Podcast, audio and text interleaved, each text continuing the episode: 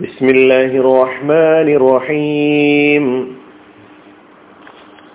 سورة النازعات آية نمبر 15 16 هل أتاك حديث موسى إذ ناداه ربه بالواد المقدس طوى നിനക്ക് മൂസായുടെ വർത്തമാനം വന്നെത്തിയോ പരിശുദ്ധമാക്കപ്പെട്ട തുവ എന്ന താഴ്വരയിൽ വെച്ച് അദ്ദേഹത്തിന്റെ നാഥൻ അദ്ദേഹത്തെ വിളിച്ച സന്ദർഭം. ഈ രണ്ടായത്തുകളുടെ മൂന്ന് വിവരണങ്ങളാണ് നമ്മൾ കേട്ടത്.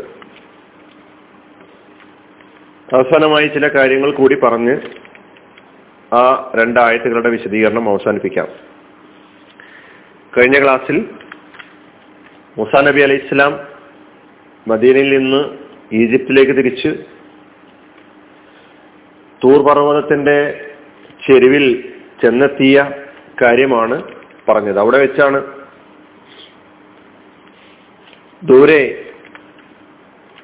ആനസമിൻ ജാനിബി തൂരി നാറ. തൂറിന്റെ ചെരുവിൽ തൂറിന്റെ ഭാഗത്തായി തീ കണ്ടെത്തി. ആ തീ കണ്ടെത്തിയ ഇടത്ത് ചെന്നപ്പോൾ നൂതിയ മിൻഷാത്തി ഇൽ വാദിൽ ലൈമനി ഫിൽ ബുഖാത്തിൽ മുബാറക്കത്തി മിനശ്ശജറത്തി അയ്യാ മൂസ. അവിടെ നിന്നാണ് ഒരു അശരീരി കേട്ടത് ഒരു വിളി കേട്ടത് അള്ളാഹുവിന്റെ വിളി. അയ്യാ മൂസ ഇന്നിയാണ് അള്ളാഹു റബ്ബുൽ ആലമി അനുഗ്രഹീതമായ പ്രദേശം.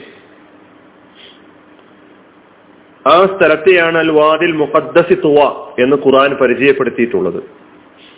ഈ സൂറത്തു നാസിയാത്തിലും അതുപോലെ തന്നെ സുറ തോഹയിലും ആ പേരിൽ പരിചയപ്പെടുത്തിയിട്ടുണ്ട്.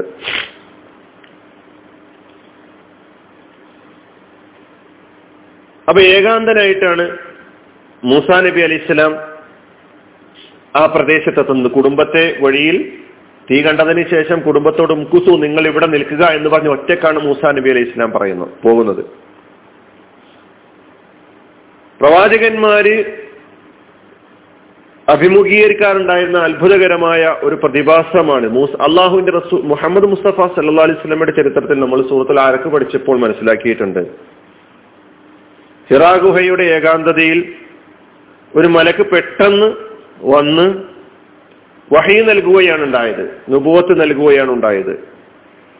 മൂസാ നബി അലി ഇസ്ലാമയുടെ പ്രവാചകത്വവുമായി ബന്ധപ്പെട്ട് ഇതേപോലെ ഒരു സാമ്യത നമുക്ക് കാണാൻ കഴിയുന്നുണ്ട്. അള്ളാഹു സുബാനുവത്താലെ വിളിക്കുന്നു ഒറ്റയ്ക്ക് ആ പ്രദേശത്തേക്ക് ആ വിളികേട്ടിടത്തെത്തുന്നു. അവിടെ നിന്ന് അള്ളാഹു സംസാരിക്കുന്നു ഇന്നി അനല്ലാഹു റബ്ബുലാലമി ഇന്നി അന റബ്ബുക ഫഖ്ലഅൻ അലൈക ഇന്നക ബിൽ വാദിൽ മുഖദ്ദസി ലിമാ യുഹ. താങ്കളെ ഞാൻ പ്രവാചകനായി തെരഞ്ഞെടുത്തിരിക്കുന്നു.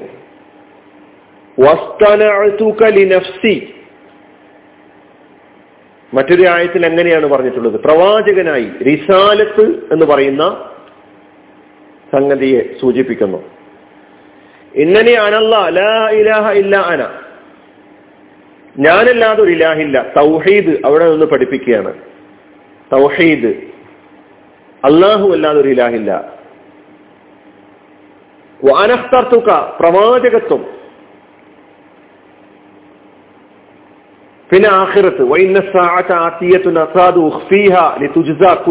ബിമാ തസ്അ.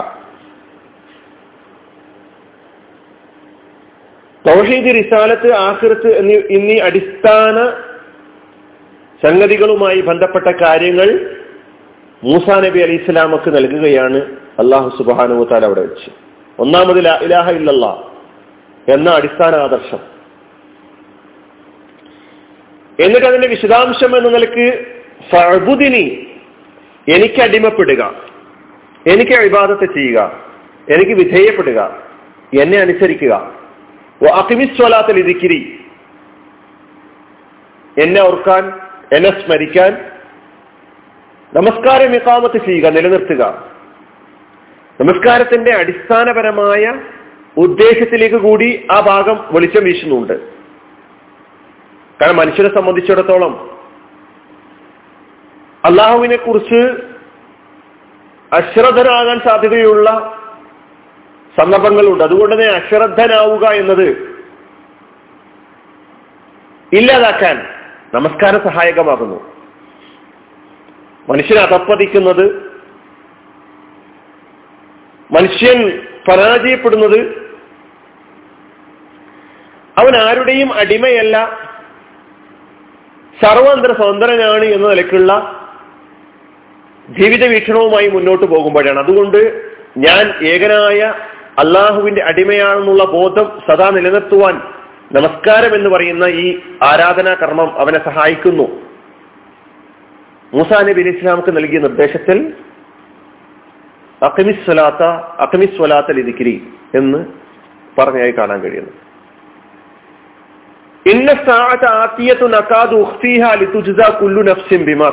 പിന്നെ ആഖിറത്താണ്. പരലോകം അന്ത്യദിനം സംഭവിക്കുക തന്നെ ചെയ്യും.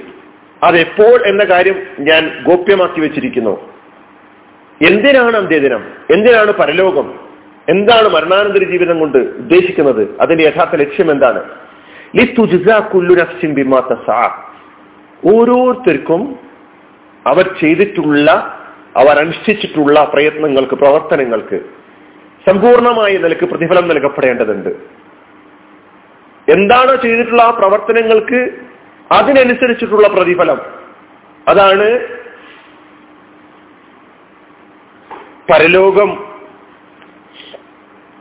ആ പരലോകത്തേക്ക് കൂടി വെളിച്ചം വീശുന്നുണ്ട് ഈ നിർദ്ദേശത്തിലൂടെ. മൂസാ നബി അലി ഇസ്ലാമയെ ബിൽവാദിൽ മുഖദ്സിത്തോ അവിടെ വിളിച്ച് നൽകിയ നിർദ്ദേശങ്ങളിൽ പ്രധാനപ്പെട്ടവയാണ് ഇവ എന്ന് നമുക്ക് മനസ്സിലാക്കാൻ കഴിയും.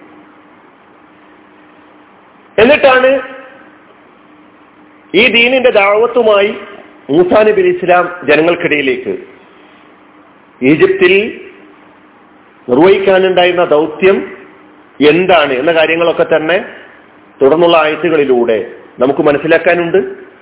അതുപോലെ തന്നെ മൂസാ നബി അലി ഇസ്ലാം നിർവഹിച്ച പ്രധാനപ്പെട്ട ദൗത്യങ്ങളെ കുറിച്ച് നമുക്ക് മനസ്സിലാക്കാനുണ്ട്.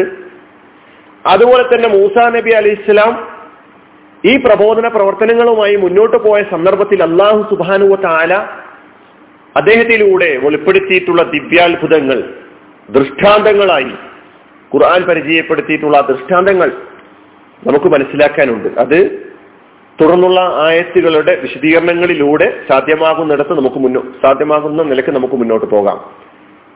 വലിയൊരു ചരിത്ര സംഭവമാണ് മുസാ നബിയും ഫിറൌനുമായി ബന്ധപ്പെട്ട് ഖുർആൻ നമ്മുടെ മുമ്പിൽ പല സൂറകളിലൂടെ പല ആയത്തുകളിലൂടെ. വിശദമായി തന്നെ വിശദാംശങ്ങളോടുകൂടി ചില സ്ഥലങ്ങളിൽ പറഞ്ഞതായി നമുക്ക് കാണാൻ കഴിയും. ഇൻഷാല്ല ആ കാര്യങ്ങളൊക്കെ നമുക്ക് പഠിക്കേണ്ടതുണ്ട് മനസ്സിലാക്കേണ്ടതുണ്ട്. വാഹൃദാവാണ് റബ്ബിൽ അലമി അസ്സാം വലൈക്കും